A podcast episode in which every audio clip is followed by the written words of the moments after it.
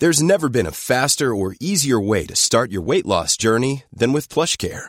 PlushCare accepts most insurance plans and gives you online access to board-certified physicians who can prescribe FDA-approved weight loss medications like Wegovy and Zepbound for those who qualify. Take charge of your health and speak with a board-certified physician about a weight loss plan that's right for you. Get started today at plushcare.com slash weight loss. That's plushcare.com slash weight loss. plushcare.com slash weight loss.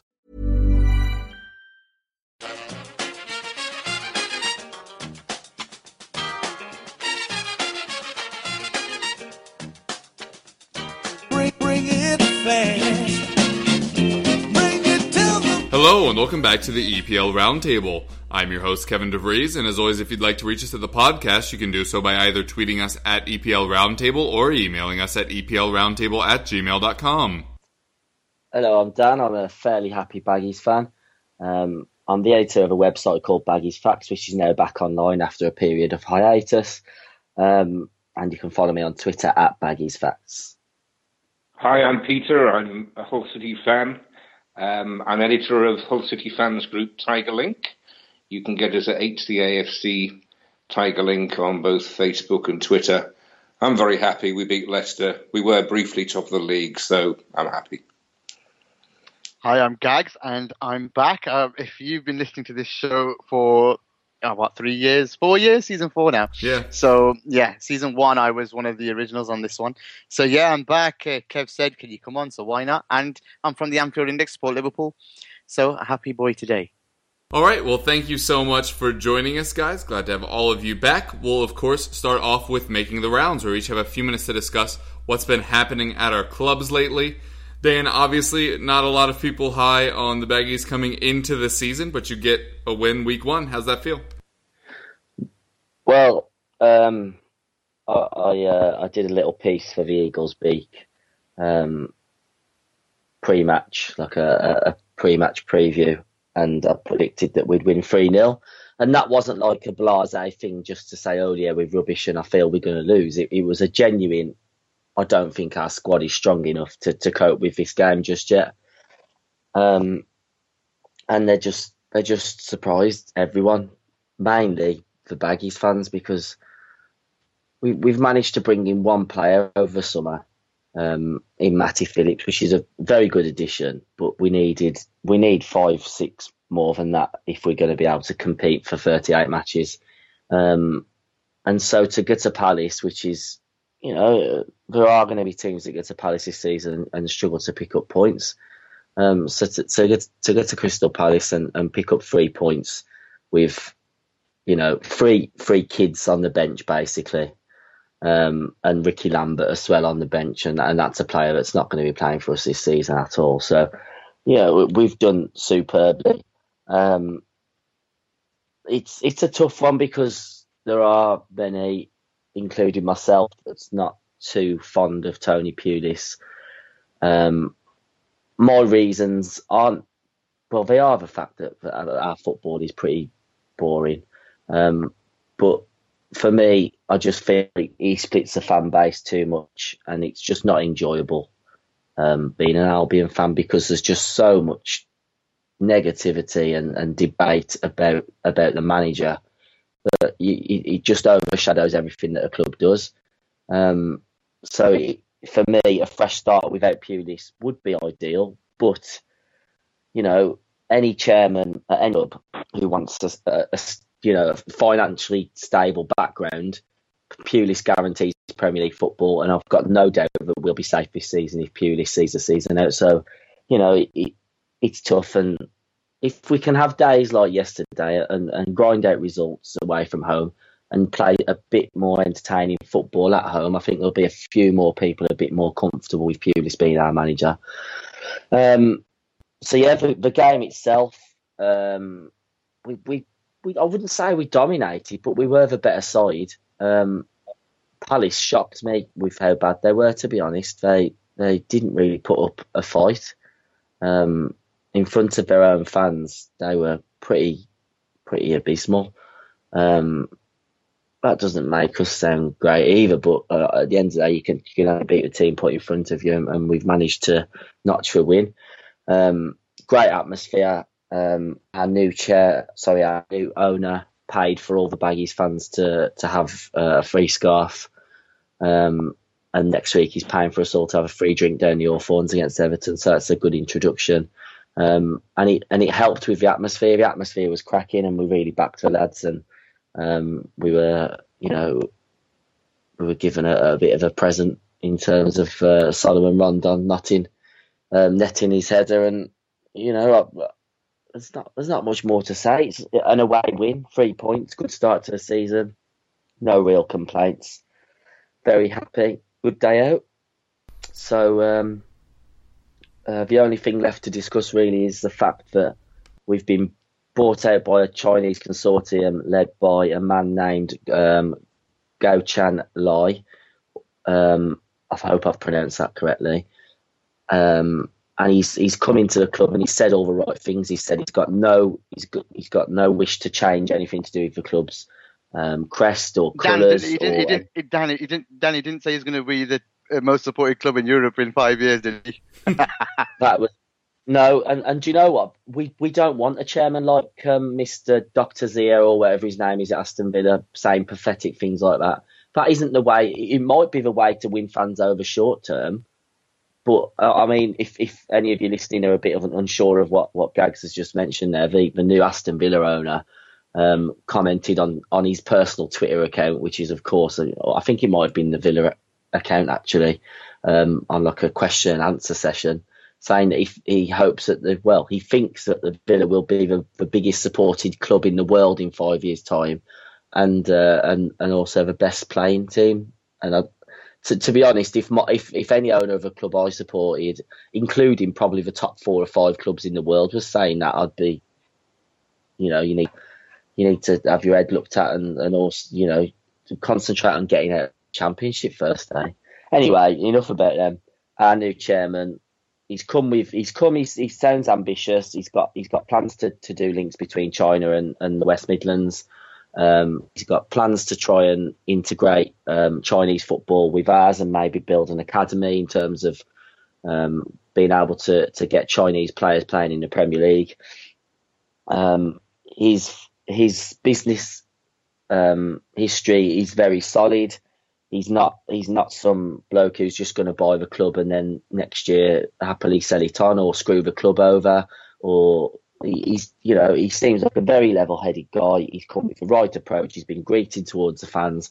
You know, I, it, just sounds like the perfect deal. And, and, I know with Jeremy Peace, our former chairman and, and owner, um, the outgoing fella, he would not have sold the club to anyone that he didn't feel would have Albion's best interests at heart.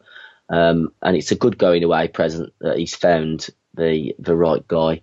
Um, and hopefully we can build slowly towards the future. We're not expecting us to, you know, we're not expecting Champions League football overnight. And in fact, I'm never going to be expecting Champions League football, but it'd be nice to, to have sustained top 12, top 10 finishes in the Premier League and push towards an FA Cup or League Cup run. And I think that's a realistic ambition for the size of our club. Yeah, and with the result yesterday and the new ownership, uh, has that boosted your confidence in the season, or are you still thinking that this is more of a, a short term thing? It certainly, I think the win brought us time as opposed to boosting confidence. It's brought us time in order to, you know, look for for the right players over the next couple of weeks. Because short term, it's it's absolutely massive that we bring in a new left back, a new striker, potentially a third choice keeper possibly a, an attacking midfielder, and we possibly need an, a, another winger and maybe a backup centre back and a backup right back. You know, we the whole team needs strengthening pretty much, and we, we need to focus on that and get that over the line. Um, but I think that the Albion fans are certainly a lot more optimistic following yesterday's result. But you know, we need to be careful, stay with our feet, you know, keep our feet on the ground. We've got Everton next week at home. It's going to be a really tough game, and if we can get a point out of that, then it's it's a decent start to the season and a good start to our, our new owner's reign at the club. All right, well, thank you for that, uh, Peter Hull. I don't know if anyone heard beat the reigning champions in the first match of the season. It was a very entertaining one, uh, and I, I was very impressed Although it does feel like apologies are owed. Uh, I, among many other people, thought that with the direction it seemed the club was going, with the current ownership strife and everything like that, that you know you you might only have a one year stay in the Premier League. This seems like a pretty big statement against that. What were your thoughts on this one? Yeah, I mean, first of all, uh, we're not going to get too carried away with what was an absolutely fantastic result yesterday. But I, I hope that neutrals watching it on TV thought that we we matched Leicester and it wasn't a fluke result. That's the most important thing because we worked very hard. And uh, you know, I, I, think we matched them in term, largely in terms of skill, and certainly in terms of work rate and application. And it may be that Leicester City were a little bit undercooked, but overall, I think it was, you know, it, it was no fluke, and we're very, very happy with it. It was deserved three points, and we were cock a hoop. Just need to go back a little bit before I talk again about things on the pitch to, uh, you know, to talk about what's happened with us in the close season, because uh, there are a few comparisons I can make with the West Brom situation. And clearly, things are a lot more positive at West Brom in terms of ownership than they are with us at the moment. Um, first of all, I would say of our current owners, the Allans, we wouldn't have any confidence in them doing anything. And in terms of selling to people who have the best interests of the club at heart, we wouldn't have confidence that they would do that because of their behaviours and their responsibility over the last two or three years.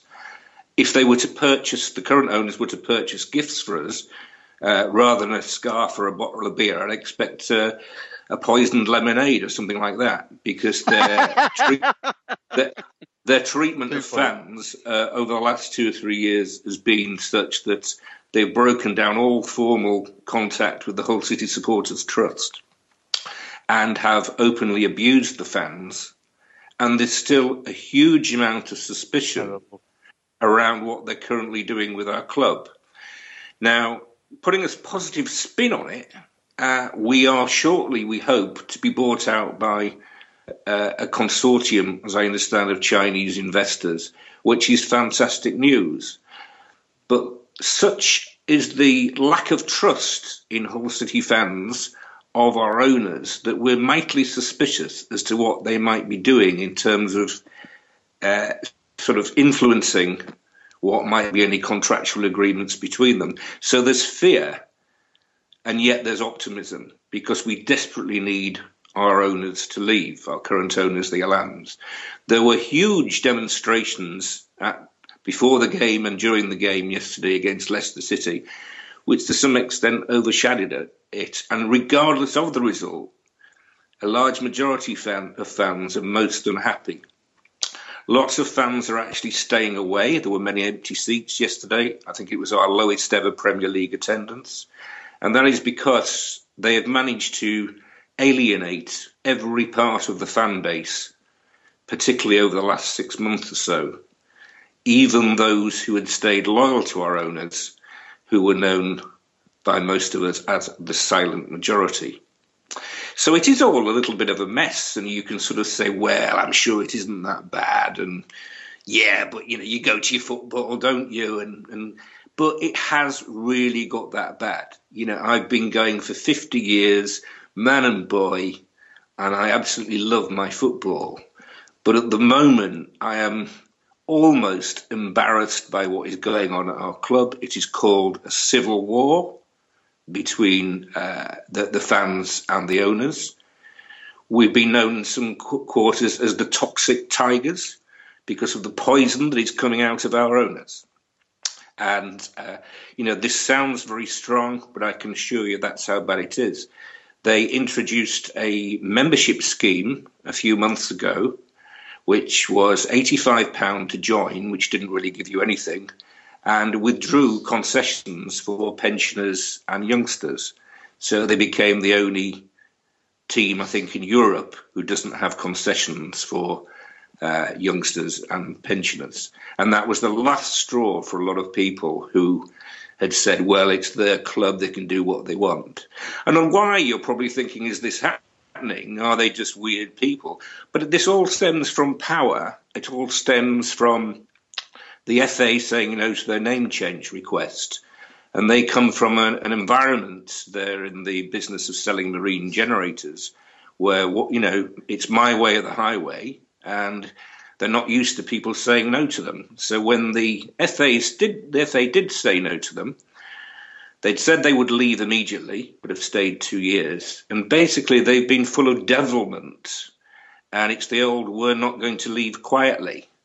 And I think it's fair to say that they've kicked up as much fuss and mischief as they possibly could over the last year to 18 months in particular. So that was the happy backdrop to the game yesterday. And of course, returning to matters on the pitch, all of this indirectly meant that uh, after our fantastic win at Wembley on the 28th of May in the playoff final against Sheffield Wednesday, when there was a certain amount of euphoria within this climate, people were still incredibly concerned about their club and how we would do in the Premier League and what would happen in the close season.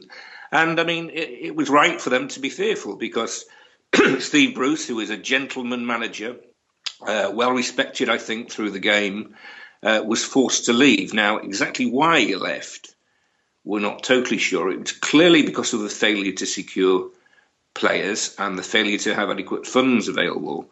But we think that he had done manfully well to work with the current owners for the three to four years they'd been with us, and he'd simply had enough. It must have been tough and stressful on a day to day basis, and I think it was a huge achievement for us for him to get us up via the playoffs last season, and maybe even a surprise to him.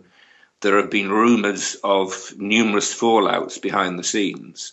I think Steve Bruce was very keen to stay, but it was just too much for anyone to take what he was put through in terms of promises, uncertainty, etc. So Steve Bruce remains our most successful manager and a very popular man, and he left with his head held high, and he's still revered by the fans. Um, the caretaker manager role was passed to assistant manager Mike Phelan, who learned his trade under Sir Alex at Manchester United.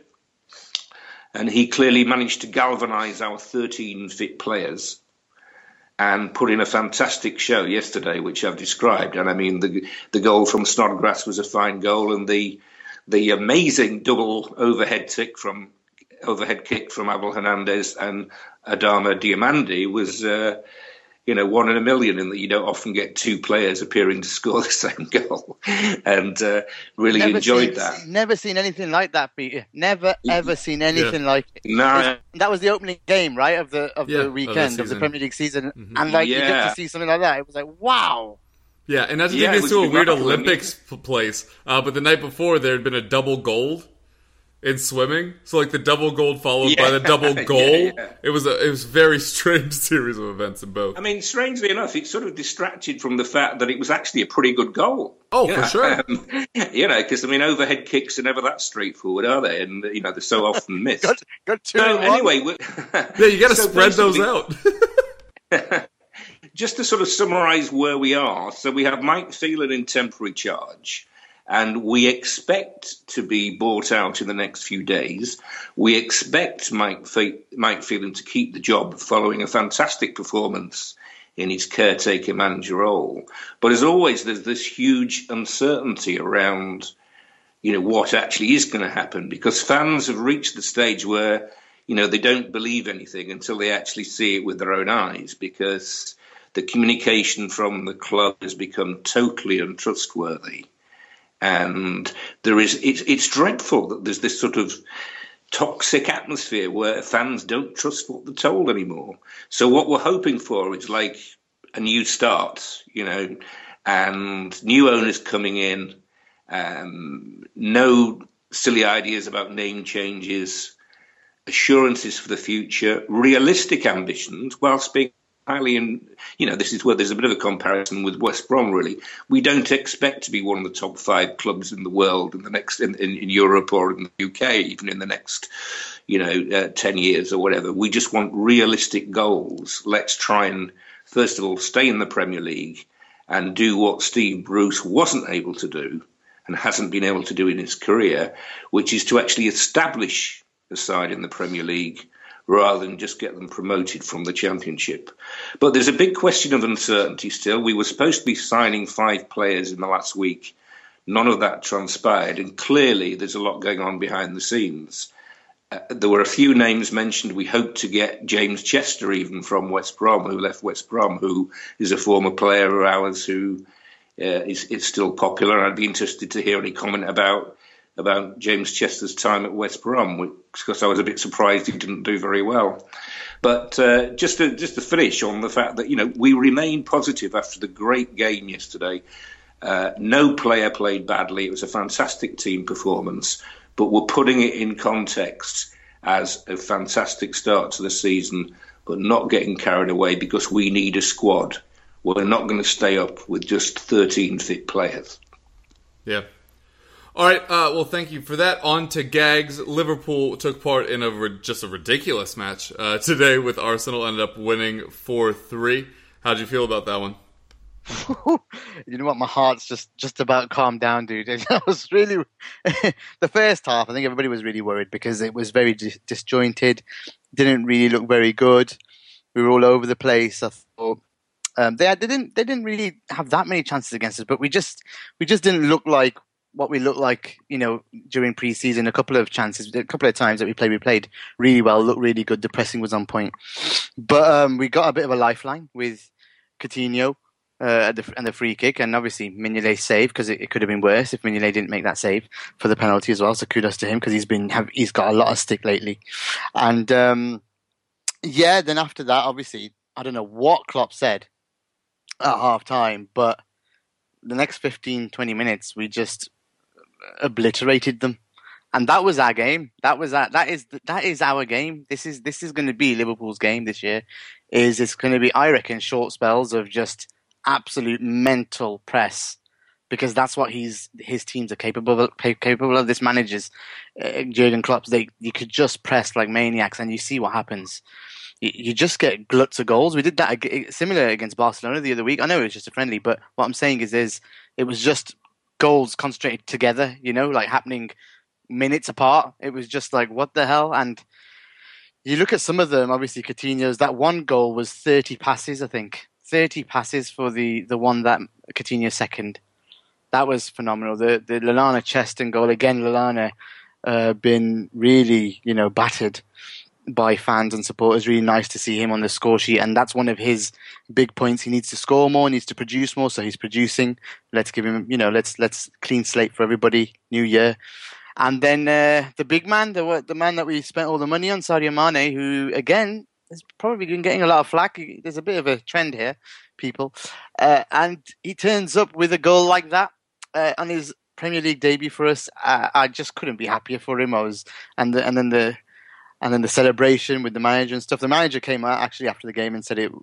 Uh, he he took the blame for the you know the the drop off at the end of the game where we lost two goals. Where he said I shouldn't have got involved in the celebrations because it looked like that was it you know, it, it, felt like that's it, and even the players probably felt that's it, you know.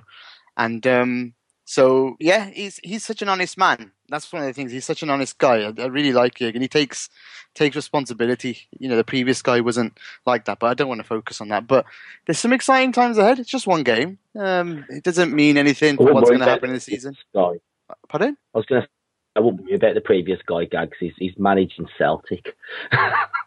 Yeah, exactly, exactly. So uh, the, the, the thing is, this guy's a, a, born winner. He's a true winner. He's he, he's proven it before, you know, and and I just think he's got that platform. So I think we just need to trust and give him patience. That's the problem with this fan base. That's the problem with modern football is the lack of patience. There's, I mean, both these guys that are, that are on, you know, talking about their clubs. Um, I think West Brom are one of the most well managed clubs in the league. Anyway, you hardly hear things about West Brom being in um, in debt and stuff like that. I mean, Hull. I mean, that's a different story. There's probably two polar opposites there in terms of football clubs. I don't know about Chinese investment, to be honest. I, I don't know. I'm just going off Liverpool for a second here. Um, I don't know about Chinese investment. I don't know what we're in for with these coming into the Premier League and into the Championship with Wolves as well. We just don't know what what they're going to do, do we? I mean, it's a bit of a, it's a bit of a, I don't know. It's an unknown so let's see what happens. I hope it's positive for everybody. I do hope that they don't come in and do silly things, but let's see. But in terms of Liverpool, Yeah, it's the first win of the season. It's always brilliant to start well and, and win well, score four goals away from home. I, I want to stick to the positives. You know, Mignolet saved a penalty. Lallana started well. Mane got a debut goal. Wijnaldum, Wijnaldum's already got an assist. Lallana, yeah, uh, Coutinho's double. There's so much. There's so much to be positive about. Let's not focus on Liverpool fans. And I think Twitter focusing so much negatives. Everything's negative. I don't know whether that's. I'm in a bubble. You see, I always talk about this Twitter bubble where you're in a bubble because you're in a, a, Liverpool fan bubble, or you'll be inside a Hull fan bubble on Twitter or a West Brom one. And I always see in our bubble just so much negativity, you know. And even after the game, there was moans. I just think we just need to turn that switch off. I think just give it positive. I think the problem is it's not even constructive a lot of the time. It's just people making off off the hand, you know, off the cuff comments that that don't really make much sense. And you wouldn't mind sometimes people being, uh, you know, uh, uh, criticising a little bit, as long as what they're saying and they, it, it, makes sense and and they can back it up with a little bit of evidence. It just seems to me like people are just a bit I don't know. They're just it, it's it's it's that same old we need three points every single week attitude, and it's just that's never going to happen. That's not it's, the game. It's like they want us to lose sometimes, honestly, or they want a particular player to fail, and I'm like, no, man, that's yeah. not the way it yeah. is. And we, I, I mean, oh. we do we do a podcast called Under Pressure, which is purely evidence based. We collect the pressing stats. We do it's just purely stats. It's telling the story via the numbers, and and we will we will slate players on it, but we will go by performance.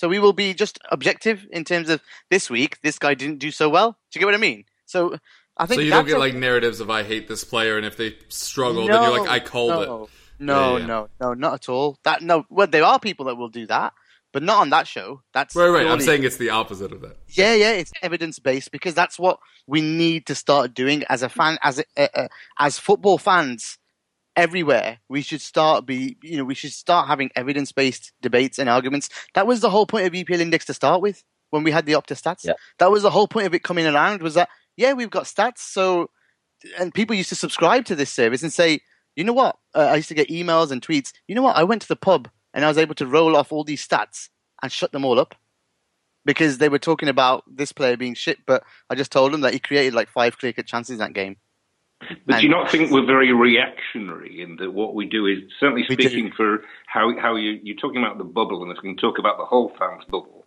I mean, we've just beaten Leicester City, fantastic result. So on our social media, all the social media, every player is wonderful, uh, no weaknesses, etc.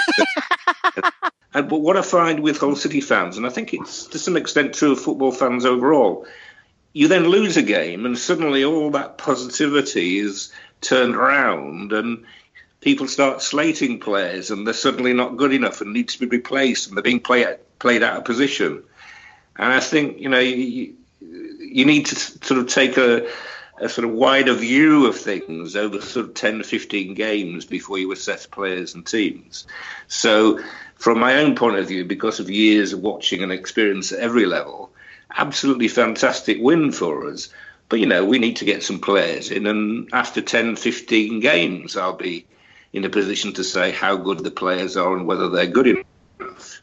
You know, we, we've had a player play and score yesterday, Adama Diomande, who, who didn't get a game in the championship under Steve Bruce. Mm. Uh, he's come out of a very humble background of Norwegian football where he scored a few goals and he looked pretty good yesterday. Yeah. It was probably his best game for the club. But will I still be talking like that in ten games' time? you know, I think you've got to give you've got to give a player a little bit of time and not get too carried away, and at the same time not got not get too negative if they have a, a bad couple of games. I was chuffed for I was chuffed for uh, Snodgrass to be honest. Yeah, he's a popular player across a lot of fan groups, I think. But he's just just went through hell, hasn't he? So for him to come back, score the winner against the champions, nice little story for him, and it's a know, lovely story because he's a nice he's a nice guy, very down to earth guy. I mean, he's obviously got international ambitions with Scotland, which were quashed because of his serious injury. And I mean, he was out for a year or so, and he's really back to his best now. And uh, good luck to him. Always nice to see that in football. It is. It's nice to see, and it's it's it, you can't you don't wish 15 months out on anyone in any no. profession. So why would you do that in football? So yeah, it's such a lovely story. So I, I, agree with you. I think it's it's a problem in in every fan base. I think it, it, it like you said, you could turn in a in a in an instant tomorrow or next week. Liverpool lose to Yeah. Burnley, and that is it. Like from the high that we're on now, just becomes this big cesspool of Yeah, hate. yeah, yeah. I mean, Mike of- Phelan's a hero at the moment, but three defeats and oh, Phelan out. You know, he's not good enough. Well, I don't think I think Pulis is safe. I think Pulis Yeah. is safe. By the way, we're doing that. Oh, You listen to one off. Oh, whoa, whoa, we haven't even got to Spurs yet. Shit, sorry, Kev. Mm. no worries. Uh, I think he's avoid he's avoiding it. He's hoping this conversation carries on. I think. you are, you, are you talking about the San Antonio Spurs? It's not even basketball season. No, Um, I'm sorry. We, I'm sorry. We, I'm sorry we didn't mention Pochettino. You know, Spurs fans are very. This is another part of the fan base. They're very touchy. Pochettino's not on an image. Pochettino's not here. Why Yeah. isn't he added to this? I mean, it's fine. We're we're fine being the underdogs again for a second straight Oh, season. God. That's fine. People saying that you know we'll be pressed to make top six. That's whatever. That's fine. Uh, like I'm. I think we'll be top six. I'm not asking for much more than that, but uh, I think that's a very good basis to come into the season from. Unlike some other clubs that think they're winning the title at the very beginning of the season, and they're just disappointed week on week. Kind of to Dan's point. When they're Nice. expecting to win every week, and then you don't, it's like, oh, what's wrong with our club? Uh, nothing. Uh, clubs lose games. That's how the sport works. Um, but yeah, for, for Tottenham, it was a it was a rough first half for sure uh, against Everton. Um, Ross Barkley scores on a free kick. Hugo Lloris gets injured on the play. Pretty much the worst one two you could get very early in uh, on a match. Um, Michel Vorm did come in, deputized fairly well, had a, a very good save on Deulofeu, who had a very clear chance that y- he should be making. Um, I'm sure many were asking if Lukaku would have made it if he had gotten the start, but there you go. Um, second half, much, much better. Lamela was fantastic. He scores a header. You don't expect him to do that often. Um, but I do think Lamela is going to have a, a phenomenal year that, that will really remind people uh, why we spent so much to get him from Roma. Uh, other players that came on, Vincent Janssen came on at about 55 minutes and looked a tremendous player. If you had never watched Tottenham play before and you watched this match, you would think that Vincent Janssen is a better player than Harry Kane. Um, obviously, I don't think that's the case on the whole, but uh, in this very small snippet, he looked absolutely phenomenal. He he was muscling How everyone off play? the ball. How long did he play? Uh, 35 minutes. Jeez, man, you're basing on 35 minutes, dude. I know he's the greatest player of all time. Uh, that's uh, yeah. um, but yeah, the, the, sorry, sorry, I just had to bring you back down to earth a little bit. Oh, right, right, right. Uh, but yeah, no, his his hold up play was phenomenal. He found a couple of really good passes, uh, and his physicality is just insane. The other player that we brought into the club in the summer, uh, Victor Wanyama, also very physical, uh, gives away a lot of fouls, including the foul that led to that uh, free kick goal, which was unfortunate. Um, but hopefully, we'll be able to uh, sort that out uh, going forward. I just think Wanyama and Dier is too negative a pairing. Uh, both of them kind of seemed to struggle when they were on the pitch together. And, and I've noticed this with the defensive midfielders a lot. If you just give them the chore of handling anybody that comes into their space, it seems to be a lot easier than when they're in the pair and they're wondering if they should be crossing a line to be following their player, if they should let the player run on into another player's zone. It gets complicated, and Wanyama didn't seem to handle it that well, despite the fact that he looked very good in, in our friendlies before. Uh, and as Gag said, you don't want to put too much weight in friendlies, but you can put some weight into how you perform. Maybe the results aren't aren't as indicative as, as you'd like.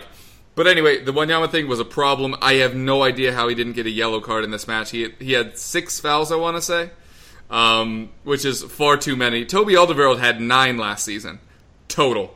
So we would love it if he could tone that back down. It does. It is problematic that we're still without Dembele for another five weeks. Uh, he was absolutely massive for us last season. We'll get to players that disappointed later on. Uh, The the English group weren't particularly great in this one. You'd like to chalk it up to tired legs, although they didn't have great tournaments either. Um, so it's just something to kind of keep an eye on going forward. But as we've all talked about, it is not the end of the season uh, after the first match. We did pull it around. Like I said, Lamela got the header. We end at 1 1. We could have had a much worse result. I'm pretty sure this is three straight draws we've had with Everton in the Premier League, by the way, which is quite frustrating, especially considering how weakened they were. No Stones, obviously. They brought in Williams to replace him. He wasn't ready yet. No Lukaku. Um, so would have expected a win, but you absolutely take a 1 1 draw away at Goodison, and you just kind of hope to improve from there. Selling a little or a lot? Shopify helps you do your thing however you cha-ching. Shopify is the global commerce platform that helps you sell at every stage of your business. From the launch your online shop stage to the first real life store stage, all the way to the did we just hit a million orders stage. Shopify is there to help you grow. Shopify helps you turn browsers into buyers with the internet's best converting checkout. 36% better on average compared to other leading commerce platforms because businesses that grow grow with Shopify. Get a $1 per month trial period at shopify.com/work. shopify.com/work. Hiring for your small business? If you're not looking for professionals on LinkedIn, you're looking in the wrong place. That's like looking for your car keys in a fish tank. LinkedIn helps you hire professionals you can't find anywhere else, even those who aren't actively searching for a new job but might be open to the perfect role. In a given month, over 70% of LinkedIn users don't even visit other leading job sites. So start looking in the right place. With LinkedIn, you can hire professionals like a professional. Post your free job on linkedin.com slash people today. All right, uh, now we will head into the topic where we're just going to quickly talk about our favorite moments from the week because the Premier League is officially back. We've been waiting for it for a long time. Uh, so you can either pick club or overall moment of the week. We'll throw it first to you, Dan. Moment of the week for me, um, it's an absolute no competition. Um, you you probably won't get to see this or, or, or anyone listening on the pod. You'd have to probably have a look for it on YouTube, maybe. I'm not sure if it's been put on there. Um, but it'll definitely be on Soccer AM um, on Saturday morning in the feature where they uh, they look at the bits of skill that they've seen around Europe um, in the last week of football. Um, Craig Dawson, who is our centre half, who plays at right back. Craig Dawson. Uh, Craig Dawson, yeah. Listen to this. He he had the ball near the corner flag, Yeah. and and, and one of the Palace players challenged him, and he sort of like he flicked the ball up and did a few like kick ups and, and then played the ball along the line and did a few more kick ups. Um, right in front of the Albion fans are obviously taking the piss a little bit. Um, and we thought, oh, well done. He might get a throw in out of this. And then he won a corner.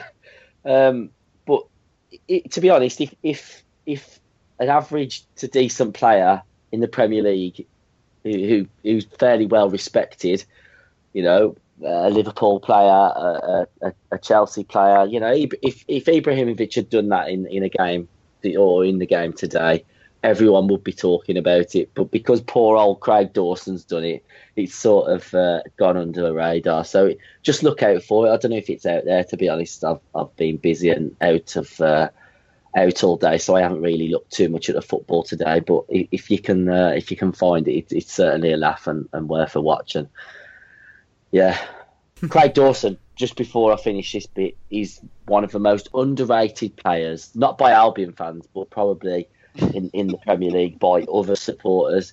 He is a cracking, a cracking player. And if he was playing um, for someone that wasn't West Bromwich Albion, if he was playing for the other West, if he was playing for West Ham, he'd probably be in and around. Um, maybe not a starter in the England team, but he'd certainly be touted and looked at. Um, Mm. That's my opinion on it, anyway. You, you mean like their their captain, Mark Noble. Noble? Sorry, where, where, where's where's Sean when you need him? Uh, Listen, Mark Noble's no Ryan Mason. We can all agree.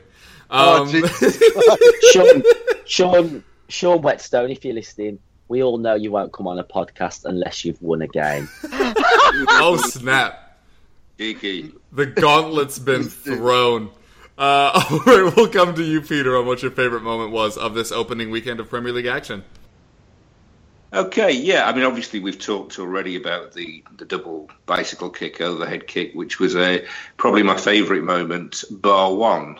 Uh, and the the one that stands out for me isn't something that's spectacular, but personally, it just did it for me. It was when um, our friend Mr. Vardy, who wasn't having a particularly good good game, actually smacked himself in annoyance. I think he hit himself with his hand or something like that. I can't remember the exact moment. himself. And uh, yeah, and when when something like that happens, you think, hang on a minute, maybe we're not having too bad a day. And, uh, you know, he, he, had one of those days, Jamie Vardy, when, you know, he had a total miss kick about 12, 15 yards out, missed two or three good chances. And I think when you're a club like ours and you see that happen, you sort of know maybe it's going to be our day. So that was the moment when, when he sort of slapped himself.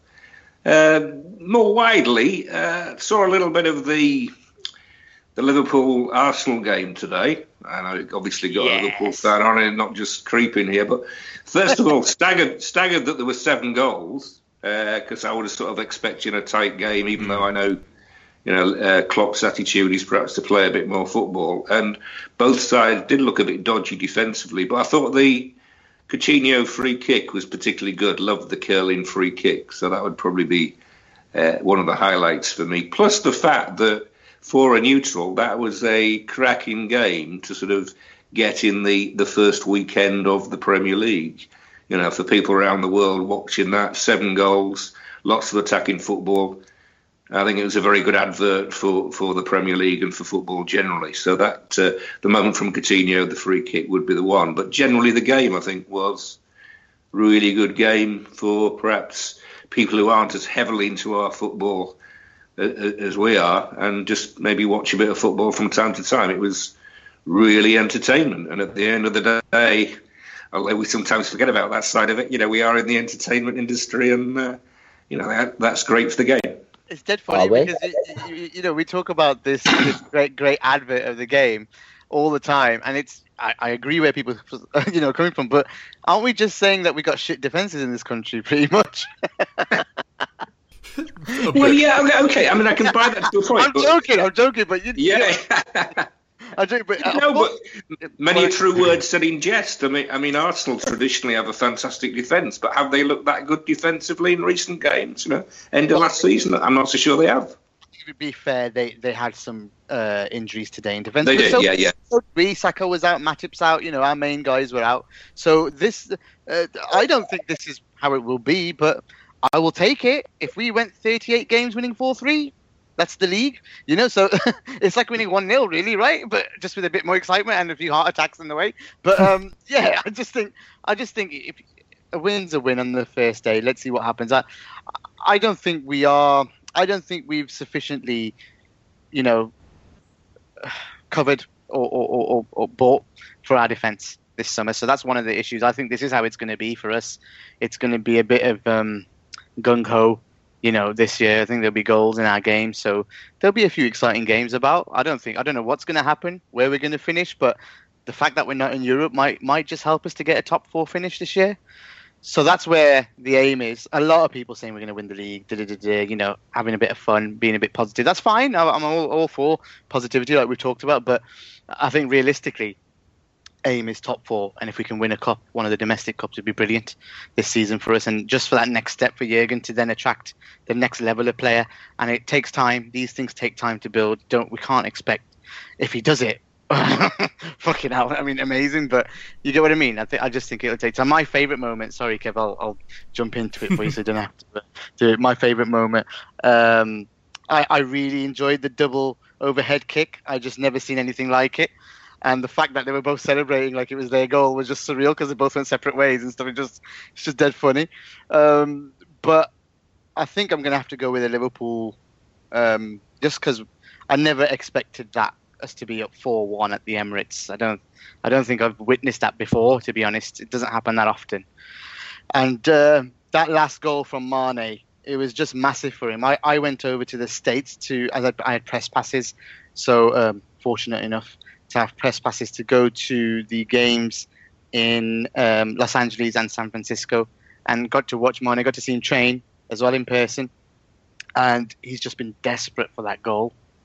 Desperate, like you know, when someone's just having so many chances and kicking himself, you could tell that he really wanted that goal. He got one last week against Barca, and it looks like because he was the best player in the first half today, it looks like that did him, um, uh, you know, world of good because that was phenomenal that goal on his left foot as well and then the celebration after, I know the manager's blamed himself for it and taken some um, criticism for that, but the celebration jumping on Klopp, it just and he, and he pushed people out the way that no, I'm going there.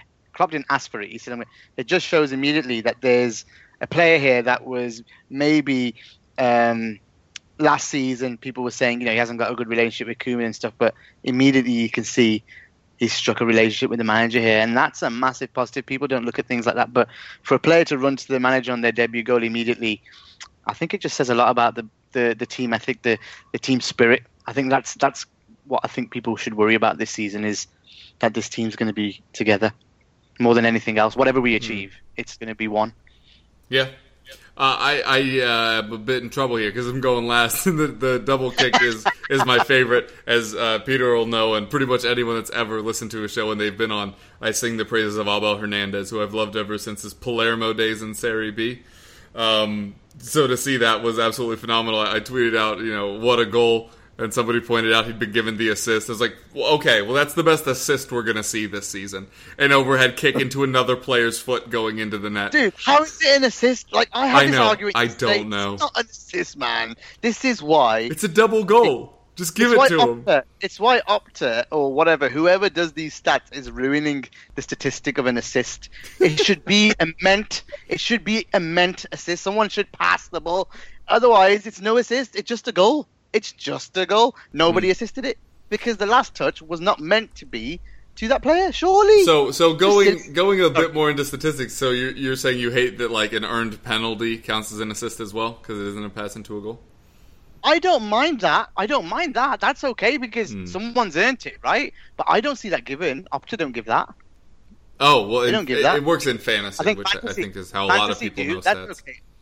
I don't think that, I don't think um, I don't think thingies do. I don't think um, Opta would do something like that. I don't mind that. At least someone's earned something to get a penalty kick. But but the other one where no one's passed, like it's just like, oh, you know what? I'm hoofing this up the pitch. It doesn't mean to go to anyone, but it bounces and someone flicks it in. Yeah, he gets the assist. What?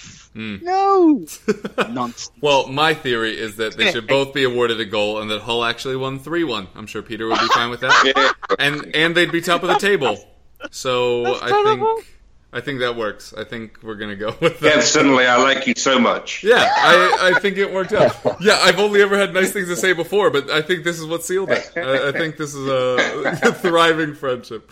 All right, uh, we are going to head now into Player Watch, the first official one of the season. A player that impressed, one that disappointed. If you don't have one that disappointed, hit us with a player from the other team that impressed you. Dan, up to you. Um, player that impressed has to be. Craig I've Dawson. purposely not really men- No, no, no. I've purposely not really mentioned this player in, in anything I've said today so far because I knew that this, this section was coming. Um, Salomon Rondon. There are some Albion fans who, when he first signed for the club, he was struggling slightly. And there's some Albion fans that were then of the opinion, at the end of the day, I'm sorry, but any striker that can score 10 goals for me in a Tony Pulis team across the course of a season is phenomenal, in my opinion. But there, there- there's some Baggies fans who, who had the opinion when he first signed because he didn't hit it straight away. Um, he didn't hit the ground running straight away, but he wasn't very good. And these are the kinds of people that Gags was talking about earlier that, that we don't like because, well, that's a bit blunt, but it's true. For me, I don't like it. you, you, you have to get behind a player that's just signed for your club. You have to support them, and you don't want to have an agenda of not supporting or liking someone or or keep keep. You can't keep saying that a player isn't very good when he's clearly playing very well, um, just to suit your agenda or to eventually be proven right in six years' time when he's it's a bit of a, a, a dip in form and he leaves the club or whatever. You know, I think it's just ridiculous. So for me, Salomon Rondon, he had a, a, seven out of ten first season in the Premier League. Um, if he was playing at a club maybe like Southampton, maybe like West Ham, maybe Leicester City, to be honest, a, a club that wasn't as defensively set up as the Albion, he would have scored 15, 20 goals last season. Yeah, I think it would be a close call for me. Obviously, when you beat the champions Leicester City, it's first of all difficult to pick out anybody who had a bad game. So I'll come back to that shortly. But trying to narrow it down to the three best players for Hull City against Leicester, I'd narrow it down to Adama Diomande, partly because of the goal, but partly because of his overall performance and that he's not played at this level before. But ahead of him, I, it would be jointly Curtis Davies and Jake Livermore in the back four.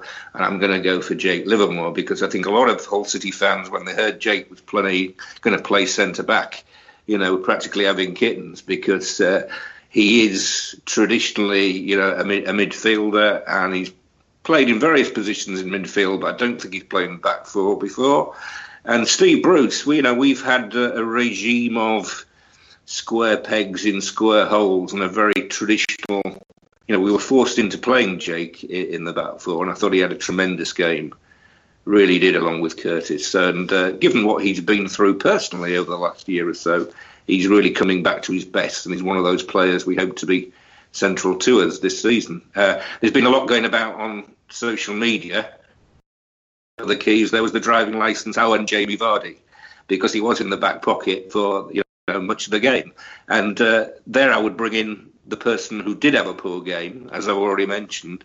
Uh, Jamie Vardy. He did disappoint, I have to say that. I was delighted he did, but he had an absolute stinker but it worked in our favour. I just get the impression overall with Leicester that they were a little bit uh, undercooked, and perhaps this season it'll be the classic situation of they they are champions.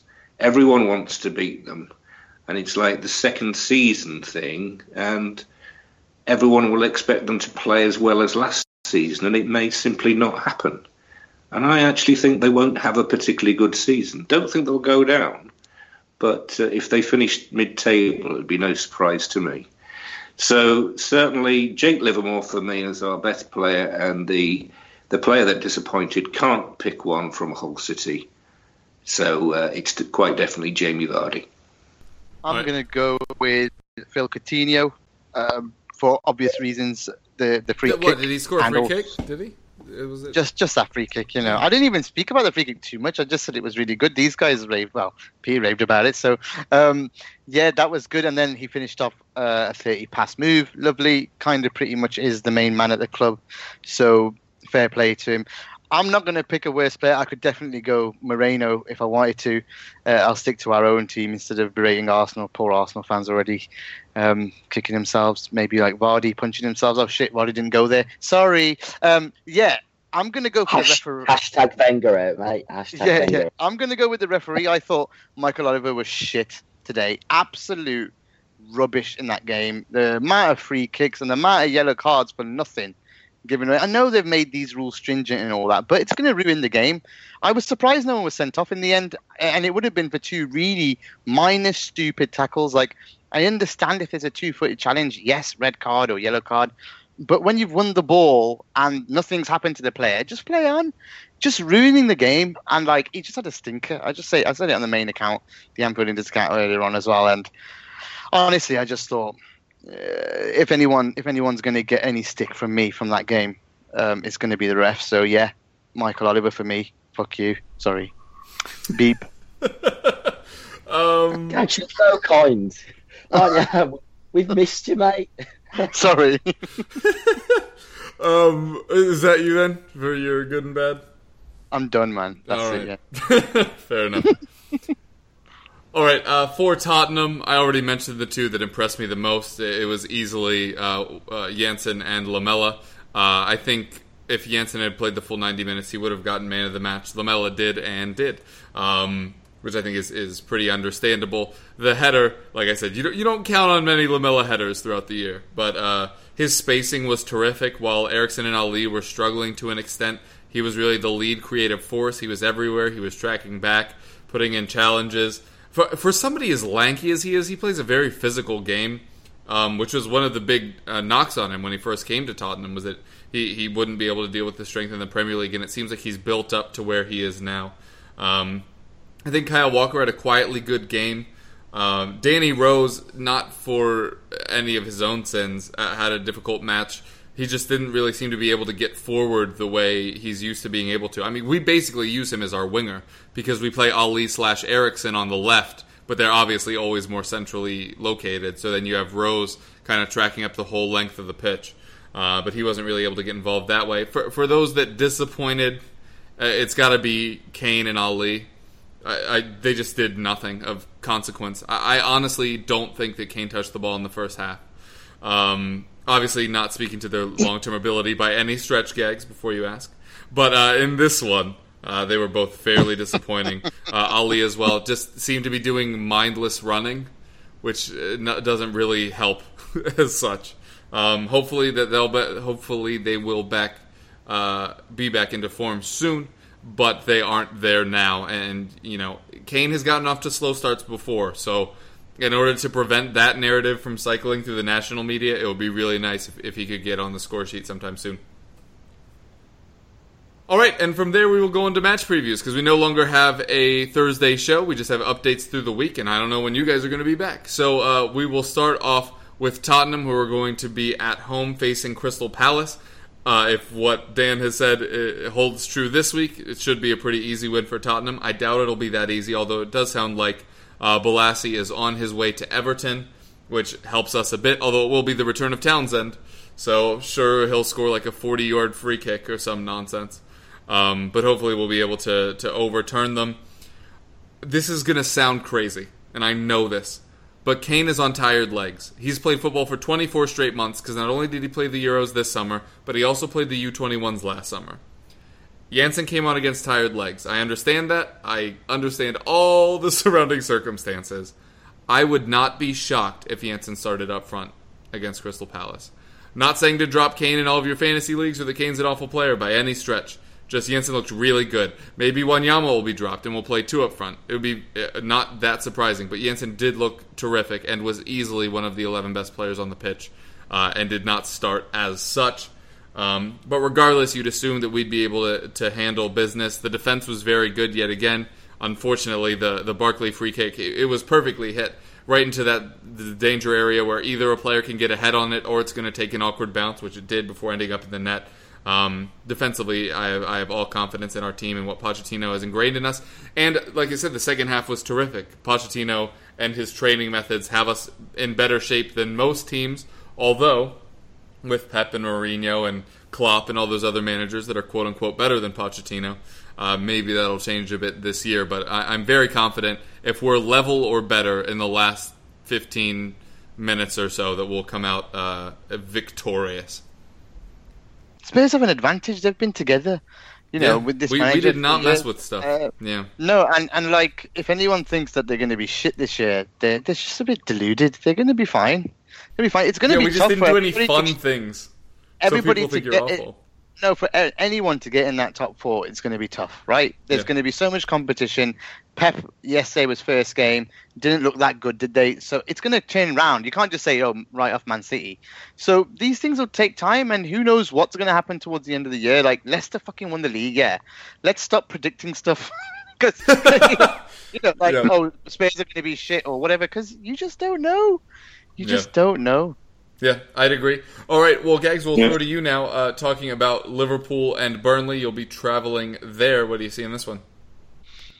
I'm hopeful. I'm hopeful of a win. I think we can. Um, I think Burnley are up in the, you know, new to the league and stuff. I think, obviously they've been before, but I just think that we'll be fine. I think we should we should go and I don't think it'll be like a a big big win. I just I will just be happy with a win there right now. Uh, I think we've got the tools. I think again with with this squad now, it's going to be games on a weekly basis. Uh, Klopp's already saying that being able to train the players in the week rather than rest because they got a big game and then another rest and not have any training sessions was a bit of a pain um, last year. So this year he's actually going to get them to rest and then get some training sessions in. I think you'll probably find that we're going to get better and better as the year year goes on. I really do. I think coaching is is massive, you know. And if you've got a coach that that's what he wants to do and he's going to get a chance to do it, you might just see some good things from us. So I'm really confident about next weekend, and I think we should. Um, we do normally suffer, you know, against like the Watfords of the world, you know, but I think we should be okay. I'm positive. I'm gonna I'm gonna remain positive, like Mm. I've been saying. So Liverpool to win next week, and uh, I have no problems with Burnley or anything. I, I wish them well for the rest of the season as well. But hopefully we do them over. Yeah. All right, uh, Peter, you're going to be facing Swansea, trying to recapture first place in the Premier League. Uh, how do you see this one going? I like that intro. Carry on, carry on. uh, yeah, it's a really, it's a cliche, but it's a huge, huge week for Hull City because obviously off the pitch, we've had mass protests.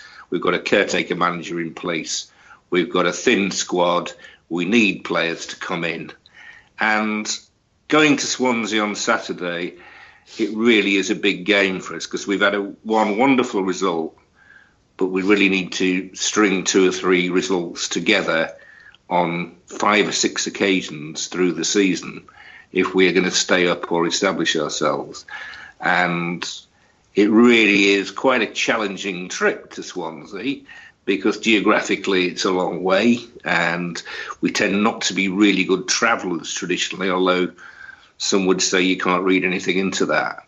But what I would say about Swansea is that I think we will view them as equals and it wouldn't be a, a giant killing if we if we did beat them in the same way that perhaps the the national media viewed our win over Leicester, which is fair enough.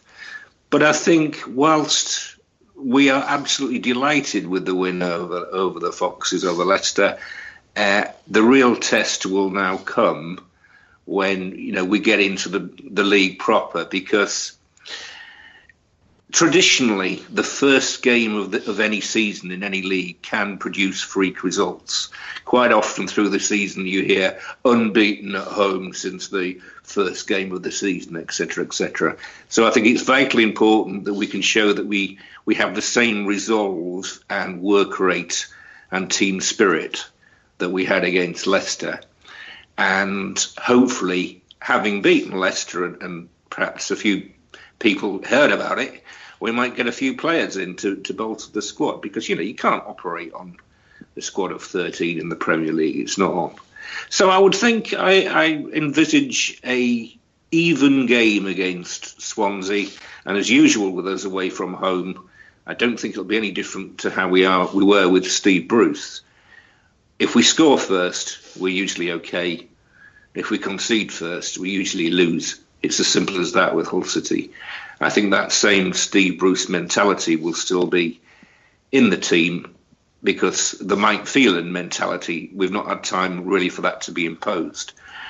Having said that, I think we will be a little bit more adventurous, a little bit more offensive uh, in terms of trying to score under Mike Phelan than we were under Steve.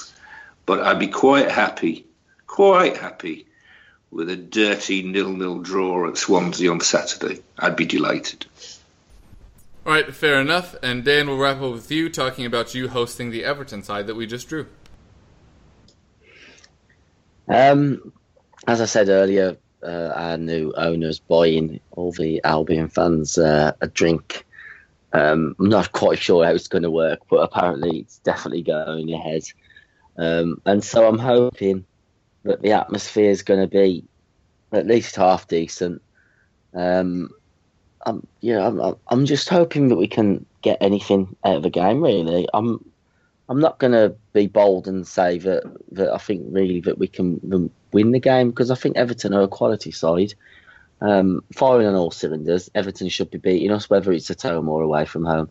Um, so my prediction would be um, to, to to build on on what would you know what was a fantastic three points on the opening day um, and to pick up a point, whether that be a nil nil, one one, two two, whatever, pick up a point, um, and and try and push on. And we've we've got Borough the week after that at home, and that's a game that you you know you you more than likely go into saying, yeah, we're gonna we're gonna try and pick up three points from that. Um, football never really works out the, the way that we all think it will, and, and these predictions are just that they're predictions. Um, you know, that's that's how it is. But being a Baggies fan, the amount of times I've predicted that we we're going to beat teams that we really should be beating and lost to them, and then the following week gone and you know smashed Arsenal. It, it's just that's just football, and that's why we all love it. So, um, yeah, nil nil or, a one one, um, and uh, tipping maybe uh, maybe Phillips to make a, a, bit of an impact with a with a goal. Um, and hopefully in the weeks coming, um, we can say bye bye to the pathetic child Berahino. Just had to fit that in there because I'm just absolutely sick of the bloke. Can I talk about how I didn't ask you about him though? So uh, yeah, no, I, I, I, had to mention it because I don't know how long I'm going to be on the pod for. So again, you, I was I was going to mention it as well, but I forget picks. it. And I, I- was I really- gonna- I just hope that Berahino just goes somewhere. I don't care where he goes. Uh, do you know what? Preferably one of these rich Chinese Super League clubs with a name I can't pronounce gives him two billion pound a week, and we just don't even have to see him play again ever. That'd be great because I just can't stand the kid. Anyway, sorry, it's ended on a bit of a sour negative note, hasn't it? That one, but yeah, it's all right. I, I agree. Get off and the fence, will you? Get off the fence about him, will you? Yeah, tell us how you really feel, Dan. Um, all right. Well, with that, we are out of time. So if you'd like to tell people where to reach you, now would be a good time. Yeah, you can find me, um, Dan Watts, on my personal Twitter at the Watts22, um, or you can follow Baggy's Facts at Baggy's Facts. Um, bit of a plug for the website. It is uh, new, new and fresh design. Um, back online after a, a year out. Um, I was unable to really fit it in my, into my schedule really last season, but um, it, it saw a welcome return nice, fresh, clean website, and we're going to have lots of good content on there as the uh, season progresses. So check that out if you're a Baggies fan, and if not, um, check it out anyway and, and see what you can add. And you know, if we're always uh, up for positive interaction interaction with um, fans of, of opposing teams, so so get in touch. Cheers, cheers for having me on, guys. Yeah, thanks for having me on again. It's uh, Peter from Hull City's Tigerlink Group. We're at www.tigerlink.co.uk and on Twitter and Facebook at HCAFC Tigerlink. Uh, absolutely fantastic to be on, and uh, hope that if I return to this podcast, we'll be also celebrating a win over one of the mighty sides of the Premier League because uh, we're happy boys at the moment, and most of all, I hope we've got new owners. Please give us some new owners. I've got like ten pounds. You think I could get get the club? We'll take it. I promise I'll be less of a douche about it. All right, Gags. Yep, you can find me on at Gags Tandon or at Anfield Index or at EPL Index. Well, yeah, you can find me anywhere really on Twitter.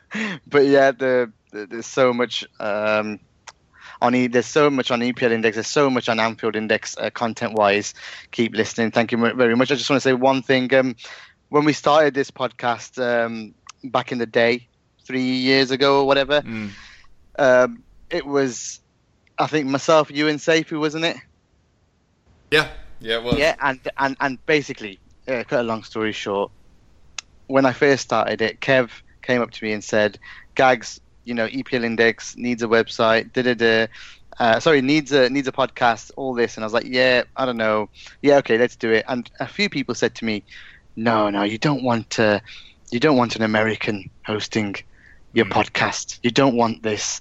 On the EPL index, they, nobody will listen. And um, three years in, it's still going strong and it's doing brilliantly. And I, I just want to say a massive thank you to Kevin and Seifu and to the team, whoever uh, helps these guys out, whoever's on the show every week, because obviously I'm not around on this side, so because I've got my own stuff going on on Anfield Index. So uh, massive thanks to Kev as well for keep keeping going and keeping plugging and pushing with this. So well done, Kev. Really appreciate it. Ah, thanks. Very kind of you. Yeah, uh, go back then. Tell us that we were going to have 10 million hits in three years, and watch us just doubt you for days. Yeah, obviously it's been loads of fun to do it, and uh, we're gonna we're gonna keep going on from here. Uh, you can find me on Twitter at Kevroff. You can reach this podcast at EPL Roundtable. You can go to the site eplindex.com. Uh, also, we have a championship roundtable episode that'll be going up somewhere around this uh, when this is published. Also, we have an FPL roundtable. Be sure to check that out, uh, where we talk about all things fantasy related. I also have fantasy articles over at theeaglesbeak.com and also have a loose partnership with uh, playtoga.com. So be sure to go over there for all your drafting style fantasy needs. Uh, just did a new league with my friends this week, um, which was very fun. I couldn't take anybody from last year's top four to make things actually fair. Uh, so we'll see how that goes. All right. Well, thank you guys so much for joining us. It's been a pleasure as always, and we hope you keep listening.